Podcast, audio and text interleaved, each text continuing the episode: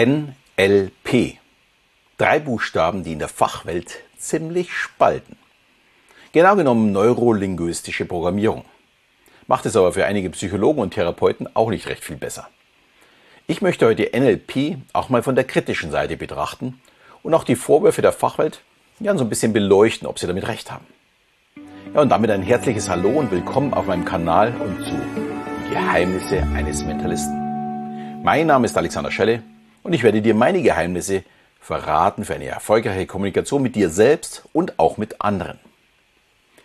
Ja, ich habe in den letzten Folgen intensiv die Grundannahmen des NLP betrachtet. Und ich habe mich ja selbst vor einigen Jahren zum NLP-Coach ausbilden lassen, stehe dem Thema also sehr positiv gegenüber, aber finde, man sollte sich auch mit der kritischen Seite immer beschäftigen. Und das möchte ich mal mit dieser Folge machen.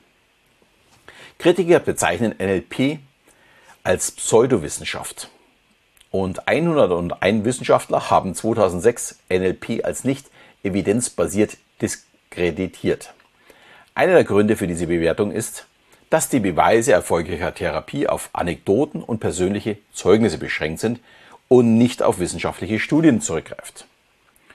Ja, und der Name äh, neurolinguistische Programmierung suggeriert auch noch eine wissenschaftliche Grundlage und verschleiert den wahren Hintergrund. Und jetzt mal ganz ehrlich, die Kritik ist absolut berechtigt.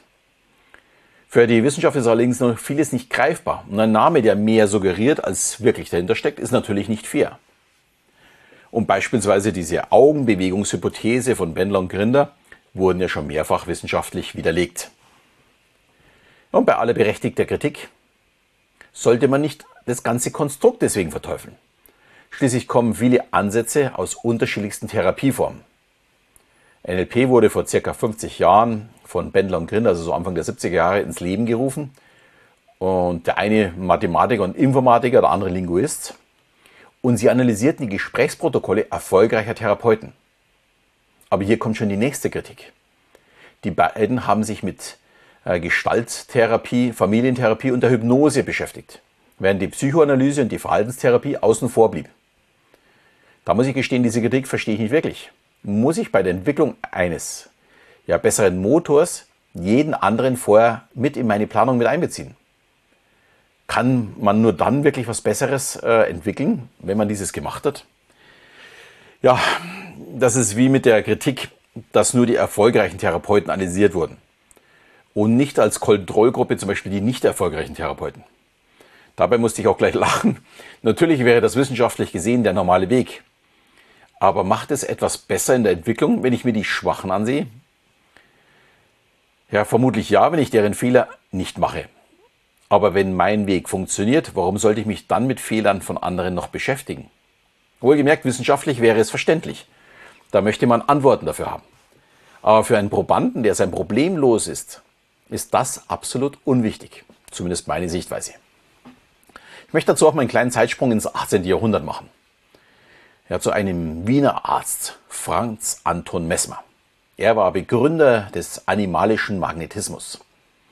Wir bezeichnen es heute als Mesmerismus. Äh, er legte einen Magneten auf die Problemstelle im Körper und konnte dort eine Heilung starten.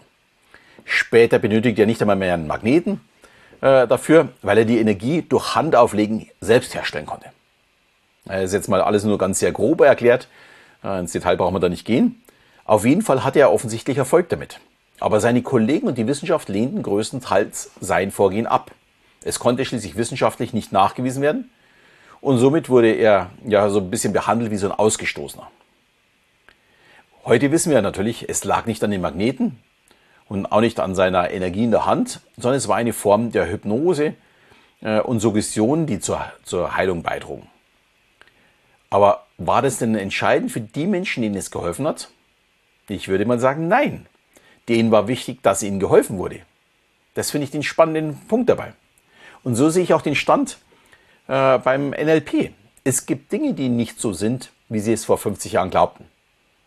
Und es gibt Dinge, die funktionieren. Klar, die kommen aus, aus den funktionierenden Therapieformen. Einfach sehr gut abgeschrieben. Und wurden einfach nur nochmal geschickt, ja, für die Allgemeinheit aufgearbeitet, verkürzt, verbessert. Das kann man kritisieren, ist aber gleichzeitig auch ein sehr schöner Weg. Hilfe zur Selbsthilfe. Äh, natürlich nicht gut für die Therapeuten, wenn sich auf einmal ja, die Menschen selbst helfen. Aber nachdem das auch nur ja, bis zu einem gewissen Grad funktioniert, verstehe ich diese Bissigkeit gegen NLP überhaupt nicht. Über genügend Arbeiten können sich in meinen Augen die Therapeuten und Psychologen nicht wirklich äh, beschweren. Ich glaube, äh, wenn man über Kassenpatient da einen Termin haben möchte, das dauert mittlerweile so um die neun Monate, bis man dann einen Termin bekommt. Also gäbe überhaupt keinen Grund, sich dagegen aufzuregen. Bei der Hypnose war es übrigens lange Zeit auch nicht anders. Erst 2005, also wirklich 2005, war Hypnose in Deutschland offiziell anerkannt. Lange Zeit hat sich die Wissenschaft dagegen gewehrt, weil die Ergebnisse einfach nicht zu 100% immer wieder gleich reproduzierbar waren. Ich denke mal, heute weiß man auch warum, weil einfach die Leute auch ganz unterschiedlich darauf ansprechen. Aber zurück zum NLP. Ein weiterer Kritikpunkt sind die Thesen bzw. Grundannahmen. Die hat ein Wissenschaftler als Kalendersprüche bezeichnet. Jetzt stellt sich natürlich die Frage, waren zuerst die NLP-Vorannahmen oder zuerst die Kalendersprüche da? Na, Spaß beiseite. Ich hatte einige Grundannahmen in den letzten Folgen besprochen. Und wer sich das angehört hat, kann für sich selbst entscheiden, kann ich damit was anfangen oder eben nicht. Ich für mich kann nur sagen, alles, was mich zum Reflektieren und Nachdenken bringt, bringt mich in meinem Leben weiter. Und ja, eine solche Aussage kann auch von einem Kalender kommen. Oftmals sind ja auch Zitate aus der Vergangenheit von berühmten Persönlichkeiten im Kalender. Und die kann ich dann neu für mich interpretieren und damit arbeiten. Das zu kritisieren mag für einen Wissenschaftler legitim sein. Aber dann versteht er auch nicht, dass wir alle unser Leben lang an uns arbeiten, dass es weitergehen kann, dass äh, Schritte nach vorne gemacht werden. Also ein bisschen schwierig mit dieser Kritik zu leben, weil ich glaube, die sehen das sehr, sehr aus ihrem eigenen, aus ihrer eigenen Sichtweise. Ähm, da haben sie natürlich recht. Wissenschaftlich ist sehr wenig belegt beim NLP, oder bei der, äh, beim NLP, vor allem nicht reproduzierbar auf jede einzelne Person. Aber deswegen gibt es trotzdem genügend Menschen, denen es hilft. Äh, hier könnte man sehr, sehr viele Sachen aufzählen, die genauso sind. Also sie haben ja wirklich aus der Hypnose sehr, sehr viel übernommen und Hypnose ist mittlerweile auch anerkannt und hilft auch. Ähm, ja, ist ganz, ganz schwierig. Zusammenfassend vielleicht für heute. Einige Dinge an der Kritik sind wirklich berechtigt. Aber gibt es denn eine Alternative, wo sich jeder Mensch weiterbilden kann, wie er beispielsweise funktioniert, wie er selbst mit sich umgehen soll? Da würde ich mal sagen, in meinen Augen kaum. Man lernt bei einer NLP-Ausbildung sehr viel über sich selbst. Und das empfinde ich als wirklich absolut hervorragend. Allerdings ist auch ein kritischer Blick durchaus berechtigt. Und man muss sich ja nicht alles so annehmen, wie es gelehrt wird. Ja, so mein geliebter Blick in den Spiegel, also das Reflektieren, ist immer der entscheidende Schritt, um dann tatsächlich weiterzukommen. Und das gilt auch für das NLP. Und ein weiteres Learning, das ich weitergeben möchte, äh, bleibt bei allem, was ich ja mache oder was ich tue, alles immer kritisch zu hinterfragen. Dinge niemals als selbstverständlich ansehen. Wir hatten dazu gerade mal eine Diskussion beim Frühstück. Miriam lachte, weil ich mich mal wieder in ein Thema reinarbeite. Ich möchte gerne eine Siebträgermaschine haben und auf den ersten Blick eine sehr leichte Entscheidung. Man muss nur viel Geld ausgeben und dann bekommt man Qualität. Auf den zweiten Blick ist das totaler Unsinn. Und daher muss ich kritisch hinterfragen, was möchte ich wirklich? Die teuren Maschinen benötigen gut 25 Minuten, bis sie die richtige Temperatur haben. Dann sind sie natürlich perfekt. Aber es gibt auch Maschinen mit Thermoblock, die sind in wenigen Sekunden bereit. Dafür muss man dann vielleicht auch Abstriche machen. Und das ist der Grund, warum ich mich und meine Ansprüche hinterfrage. Und am Ende komme ich zu einem Ergebnis, das zu mir passt. Und nicht das, was mir andere verkaufen möchten, beziehungsweise mir ausreden wollen. Und das ist für mich auch der Grund, warum ich äh, zum Beispiel mein Programm zur emotional intelligenten Kommunikation nicht aggressiv bewerbe oder die Leute beim Call überreden möchte. Ich möchte nur Teilnehmer, die wissen, was sie möchten. Und wenn ich ihnen helfen kann, dann sind sie bei mir wirklich richtig. Dann habe auch ich viel Spaß mit meinen Teilnehmern. Ist mir viel, viel wichtiger, als wie, äh, viel Geld einzunehmen.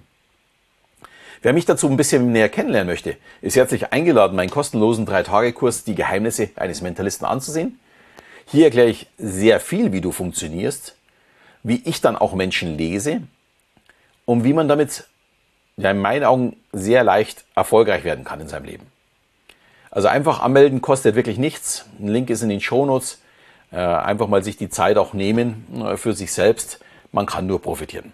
Und jetzt bist du dran. Also zum einen anmal anmelden, aber zum anderen auch vielleicht das heutige Thema mal so ein bisschen aus deiner Sicht betrachten äh, darüber nachdenken. Und wenn du sagst, oh ja, diese kritische Betrachtung hat mir sehr gut gefallen, würde ich mir natürlich über einen Daumen nach oben freuen äh, oder ein paar Sterne und dann passt es.